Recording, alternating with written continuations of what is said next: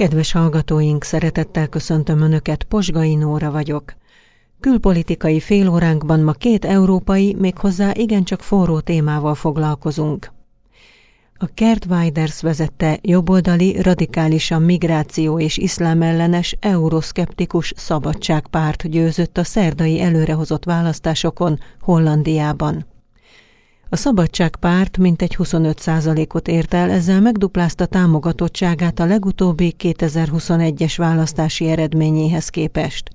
Nem kétséges, hogy ez a választási győzelem összefügg a Hollandiában is tapasztalható migrációs eredetű súlyos problémákkal. De hogyan? Mi az összefüggés? Szejfo Omárt, a Migrációkutató Intézet vezető kutatóját kérdezzük fél óránk második felében de előbb irány Spanyolország, ahol szintén nagy az elégedetlenség, de vajon miért? Több mint három hete zajlanak a tüntetések Spanyolországban, Madridban november közepén több százezren tiltakoztak, amiért Pedro Sánchez szocialista miniszterelnök a hatalom megtartása érdekében egy koalíciós alkú részeként a spanyol alkotmánynak fittyet hányva amnestiát ígért a korábban jogerősen elítélt baszk és katalán szeparatistáknak. Miért baj az amnestia? Milyen következménye lehet az ország egységére nézve? Miért ellenzi a spanyolok nagy többsége, még azok is, akik Pedro Sánchezra szavaztak? Rodrigo Balesterrel, az MCC Európai Tanulmányok műhely vezetőjével beszélgetünk. Depuis trois semaines, il y a des manifestations. Több mint három hete zajlanak a tüntetések Spanyolországban. A legnagyobb demonstráció, ha jól tudom, november 18-án volt Madridban 170 ezer résztvevővel. Mi történik Spanyolországban actuellement? Oui, euh, merci beaucoup. Alors déjà, 170 000 personnes, c'était les chiffres du gouvernement. Euh, Köszönöm a kérdést. Hát először is ez a 170 ezer fő, ez egy kormányzati adat. A legutolsó madridi tüntetésről szóló sokkal hihetőbb adatok inkább 800 ezer résztvevőt említenek. És ha megnézzük a képeket, egyértelmű, hogy sokkal, sokkal többen voltak 170 ezernél. Úgyhogy ez egy kormányzat által lefaragott számadat. És hogy mi történik? Az, hogy a spanyolok milliói tüntetnek, mégpedig nem politikai, hanem egzisztenciális okból. Ugyanis az a választási egyezmény, amit Pedro Sánchez miniszterelnök kötött a baszk és a katalán függetlenség pártiakkal, az Spanyolországnak egzisztenciális fenyegetést jelent. Ez a paktum egyrészt a jogállamiság sárbatiprása, másrészt veszélyezteti ennek a nagyon régi országnak a területi integritását. Mert Sánchez az amnestián kívül még sok más olyan dolgot is megígért, ami Spanyolországot de facto föderális állammá alakítja át, legalábbis Katalónia és Baszkföld vonatkozásában. Ezért tüntetnek a spanyolok. Ugyanakkor hatalmas politikai cinizmusnak vagyunk szemtanúi. Sánchez szó szerint megvásárolta a politikai túlélését. És mit tett a serpenyő másik oldalára? Spanyolország területi egységét. L'intégrité du pays et l'argent de tous les Espagnols. Oui, c'est intéressant parce que justement Pedro Sánchez ez érdekes, mert Pedro Sánchez a választások előtt még pont az ellenkezőjét mondta. Nem értette egyet a függetlenségpártiakkal, és kizárta az amnestia lehetőségét. Most meg mást mond. Ez szokásos eljárás a spanyol szocialistáknál, hogy ellene mondanak a saját korábbi nyilatkozataiknak? Mm-hmm.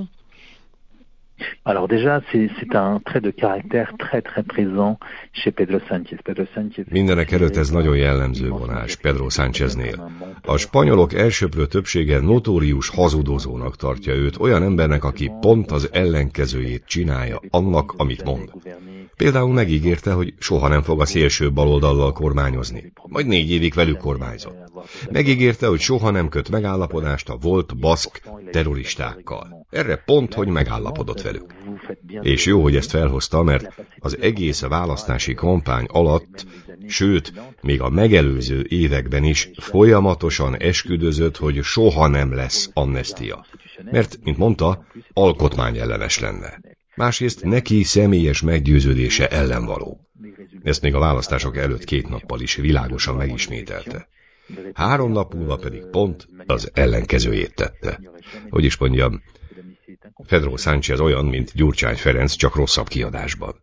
A politikában semmilyen gátlást nem ismer, és a személyes érdekeit az ország érdekei elé helyezi.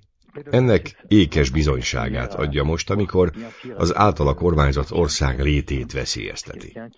Jól kifejezi a jelen helyzetet a tüntetések egyik szlogenje, ami Sánchez pártjának a betűszavát forgatja ki.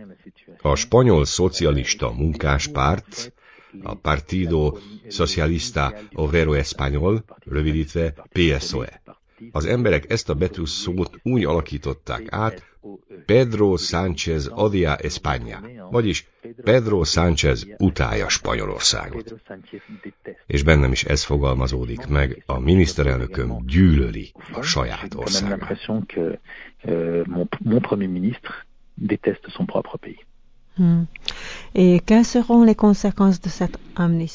Milyen következményei lesznek ennek az amnestiának, ha valóban életbe lép?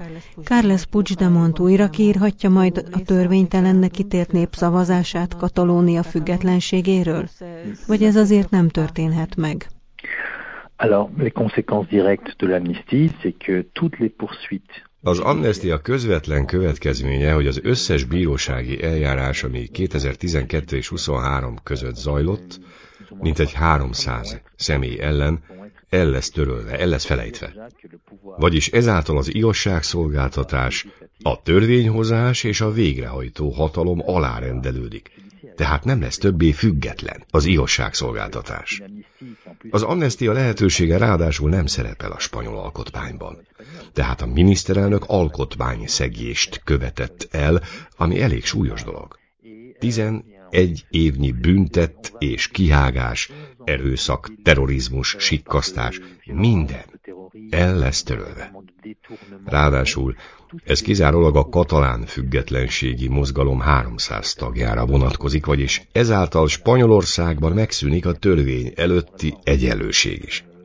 Ha Sánchez úgy óhatja, innentől akár minden évben meghirdethet egy amnestiát, és a támogatásért cserébe bárkinek megbocsát, akinek akar. A katalánokkal kötött támogatási egyezmény magában foglalja a népszavazás lehetőségét is. A spanyol alkotmány eredetileg csak tájékoztató érvényű népszavazást enged meg, ám a katalán vezetők most azt mondják, hogy az övék ügydöntő népszavazás lesz. Ez tehát ismét alkotmányellenes. Azt is látni kell, hogy a katalán vezetők soha nem mutattak sajnálatot vagy megbánást. Megkapnak minden kedvezményt, miközben továbbra is hangoztatják, hogy két-három év múlva folytatják az államellenes felkelést. Az államellenes felkelés büntettét egyébként Pedro Sánchez két éve kivette a büntető törvénykönyvből, hogy kedvezzen ezeknek a függetlenségieknek, mert a kormánya már korábban is függött tőlük. Saját céljai szerint módosította a büntető törvénykönyvet. Ez azt jelenti, hogy ha Spanyolországban egyszer kitör egy pucs, akkor az országnak nem lesz kellő eszköze, hogy megvédje magát.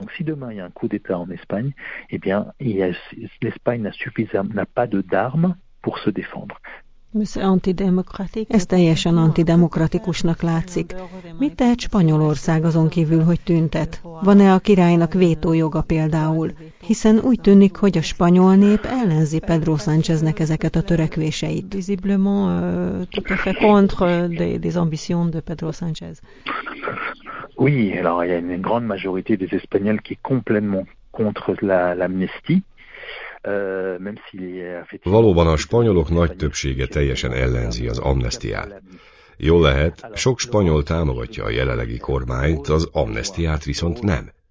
Ami a királyt illeti, abszolút semmit sem tehet. A király szerepét, hatáskörét az alkotmány nagyon világosan körülhatárolja.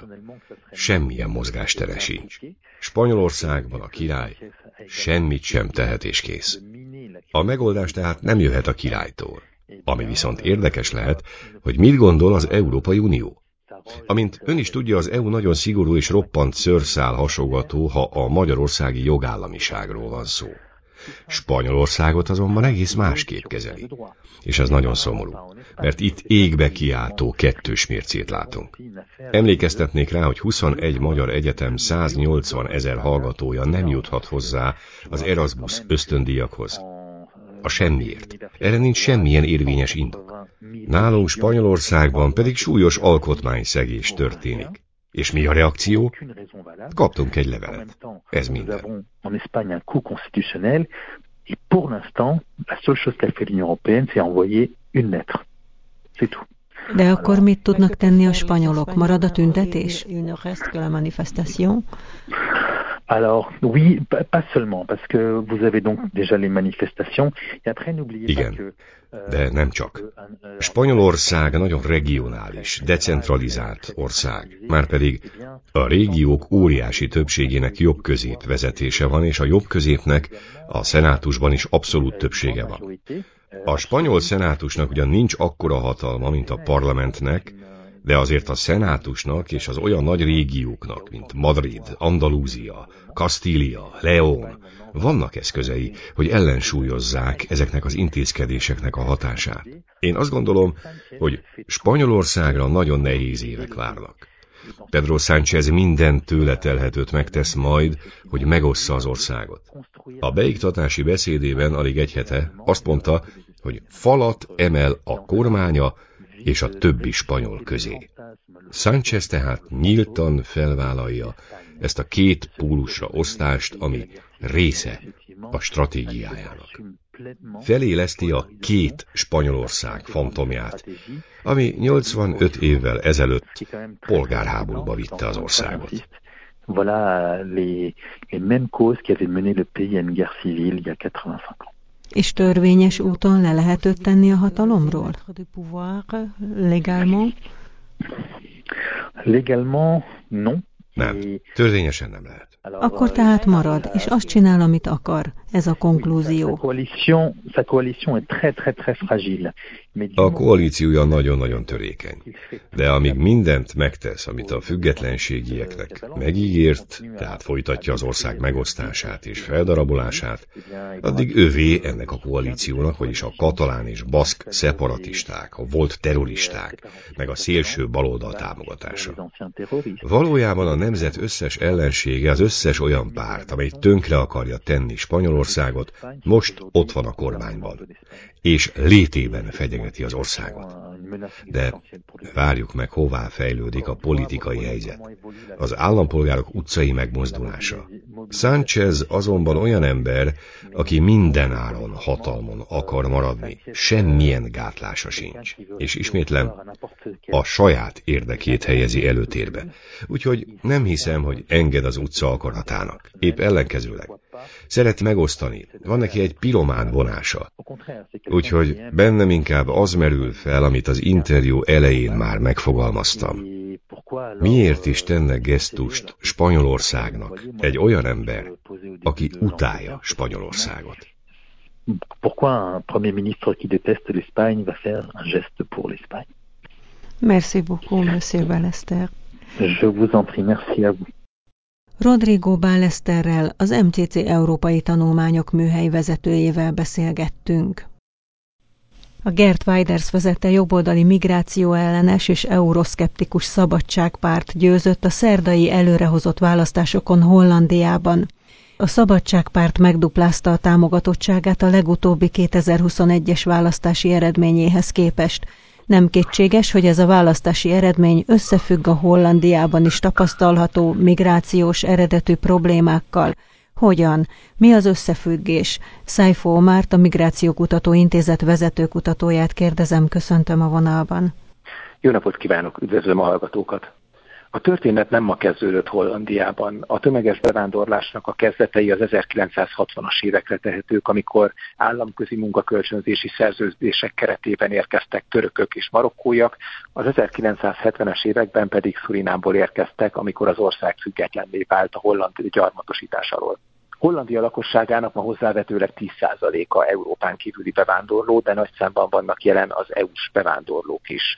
A bevándorlás kérdése az időről időre forró téma volt az országban, még annak ellenére is, hogy Hollandiában korán sem annyira rossz a helyzet, mint más szomszédos országokban. Nem voltak igazából nagy számban terrortámadások, nincsenek olyan durva nógózónák, mint mondjuk Franciaországon belül, a bevándorlóknak a másod-harmadik generációja már egymás között is hollandul beszél, tehát alapvetően jobb a helyzet. Ennek ellenére időről időre történtek olyan botrányos és tragikus események, amelyek megrendítették a holland közvéleményt. Gondoljunk arra, hogy 2004-ben meggyilkolták Theo van Gogh, iszlámkritikus filmrendezőt, egy évtizeddel később 2014-ben 260 holland állampolgár csatlakozott az iszlám államhoz a közel-keleten, és aggodalomra ad okot az is, hogy a török állam időről időre próbálja mobilizálni a Hollandiában élő török diaszpórát is. Az első bevándorlás ellenes politikai erő, amely mondhatjuk, hogy a mainstream számára figyelmeztetőleg hatott, 2001-ben alakult meg. Pim Forten volt, aki megalapította akkor az Élhető Hollandia nevű bevándorlás és iszlámkritikus pártot. Fortent azonban 2002-ben egy baloldali állatvédő aktivista meggyilkolta, és egy olyan politikai vákum keletkezett, amelyet aztán Gert Wilders és az által alapított Szabadságpárt törtött be 2004-ben. Wildersről tudni kell, hogy a holland politikában egy alapvetően megosztó figura. Nem csak amiatt, mert olykor a holland tízlésnek már túlzottan bírálja a bevándorlókat, illetve az iszlámot, és sokszor ezt már kifejezetten bulgárisan teszi, hanem azért, mert a hatalomgyakorlása és a politikája alapvetően idegen a holland kultúrától. Tudni kell, hogy a pártját tanácsadóknak egy szűk körével vezeti, emellett egészen a mostani kampányig nem vállalt nyilvános vitákat. Márpedig Hollandiában, amely egy egalitárius társadalom, és mely az átláthatóságról szól, gondoljunk bele, hogy sokáig a hollandok függönyt sem nagyon tettek az ablakaikra, és ez még mai napig sokszor megvan, kifejezetten visszatetsző volt ez a fajta hatalomgyakorlás, amit Wilders folytatott. Most azonban úgy látjuk, hogy mégiscsak eljött az ő ideje, és felemelkedtek a bevándorlás ellenes erők. Ez elsősorban annak köszönhető, hogy 2022 egy sok hatásként érte Hollandiát. 2022-ben 403 ezer új bevándorló érkezett az országba. Bocsánat, csak emlékeztessünk, hogy mennyi Hollandia lakossága. 2022-ben a 17 milliós Hollandiába 403 ezer bevándorló érkezett, miközben 179 ezeren hagyták el az országot. A legnagyobb csoportot 108 ezer fővel az ukránok tették ki, és egyre többen kezdtek érkezni olyan Európai Uniós munkavállalók is, akik a Brexitet követően vonzó célpontként tekintettek Hollandiára. Ez azért jelentett problémát Hollandiában, mert egy nagyon súlyos lakhatási válság alakult ki az elmúlt években. Hozzávetőleg becslések szerint 390 ezer lakóingatlan hiányzik most ebben a pillanatban a holland piacról, emiatt felmentek a bérleti árak, ami miatt a hollandok egyre negatívabban tekintenek a bevándorlásra. Különösen azért, mert nagyon megnőtt a menedékkérőknek a száma is, akik elsősorban a közel-keletről, illetve Afganisztánból érkeznek. Ez azután következett be, hogy Németország és Svédország, melyek hagyományosan célországoknak számítottak, elkezdtek szigorítani, és ma már korán sem könnyű menekült státusz szerezni ezekben az országokban. Hollandia mai napig könnyen befogadja ezeket az embereket, és bőséges ellátásban részesíti őket, tehát Hollandia egy célállomássá vált. Az elmúlt évtized során az összes bevándorlónak 11%-a volt menedékkérő. És tudni kell, hogy ezek a most érkezett bevándorlók, menedékkérők nem olyanok, mint a korábbiak. Tehát eleve a kibocsátó társadalmak alacsonyabb rétegeinek a tagjai, a közösségi médiát Hollandiában pedig elárasztották azok a felvételek, amelyek bemutatják, hogy milyen áldatlan állapotok vannak a befogadó központok környékén, hogy hogyan balhéznak a migránsok a köztereken, illetve hogy hogyan kritizálják például a kosztot a befogadó központokban, amelynek a minősége egyébként sokszor jobb, mint az idősek otthonában. Tehát ezek miatt a bevándorlás egy égető kérdésé vált. Ennek is köszönhető, hogy 2023 nyarán megbukott a kormánykoalíció. Miután a Mark Rutte vezette FFD és a kereszténydemokrata CDA szigorítani szerették volna a bevándorlók családegyesítését, míg a koalíciós partnereik a szocialista D66 és a keresztény liberális CU ezt ellenezte. A kormány lemondott, jöttek a választások, és előre tört Gert Wilders és a bevándorlás ellene szabadságpárt. Még nem biztos, hogy ő alakít kormányt, de hogyha sikerül kormányt alakítani, akkor milyen eszközei vannak, mit tud tenni a bevándorlás ellen, hiszen ezek az emberek már ott vannak Hollandiában. Gert Wilders láthatóan nagyon sokat szelidült a kampány folyamán. Nem véletlen, hogy a holland média sokszor picit vicceskedve már nem is Wildersnek, hanem Wildersnek nevezték, utalva a mild szóra, tehát hogy mérsékelt. Gert Wilders rengeteget mérséklődött. Korábbi kijelentéseivel ellentétben már nem tiltaná be az iszlámot, nem záratná be a mecseteket, nem adóztatná meg a fejkedves hölgyeket, nem tiltaná be a Korán sem. Azt mondja most, hogy Hollandiának sokkal égetőbb problémái vannak most ennél. Látható, hogy Gert Wilders szeretne kormányra kerülni, és ezért hajlandó kompromisszumokat is tenni hogy mely pártok lesznek hajlandóak koalícióra lépni vele, ezt egyelőre még nem látszik. Amit tudni lehet, hogy az eddigi meghatározó jobboldali elő, a PFD, akinek az élén Mark Rutét már egy török-holland származású Dylan Jesilgöz nevű hölgy követte, kijelentette, hogy ők nem szeretnék Wilders koalíciós partnernek, de kívülről hajlandóak lennének támogatni egy koalíciót. A Peter Omszit vezette NSC viszont hajlandó lenne erre. Tehát amennyiben kisebb partnereket még be tudnak vonzani, elképzelhető, hogy alakulhat egy olyan kormány, aminek tagja Gert Wilders, ugyanakkor az sem kizárt, hogy egy Wilders ellenes, szélesebb koalíció fog létrejönni. Ilyet láttunk más nyugati országokban, Spanyolországban is például. Szijjártó Péter gratulációjára adott válaszában Kert Wilders azt mondta, hogy már alig várja, hogy Magyarországon vagy máshol beszélhessen. Szijjártó Péterrel utalta nagyon jó kapcsolatra, illetve magyar felesége van, tehát Magyarországhoz is kötődik lehet, hogyha a kormányt alakít, akkor a mostani magyar kormány, Magyarország kap egy szövetségest az Európai Unióban, tehát akkor segít vétózni, mellettünk szavazni, stb.?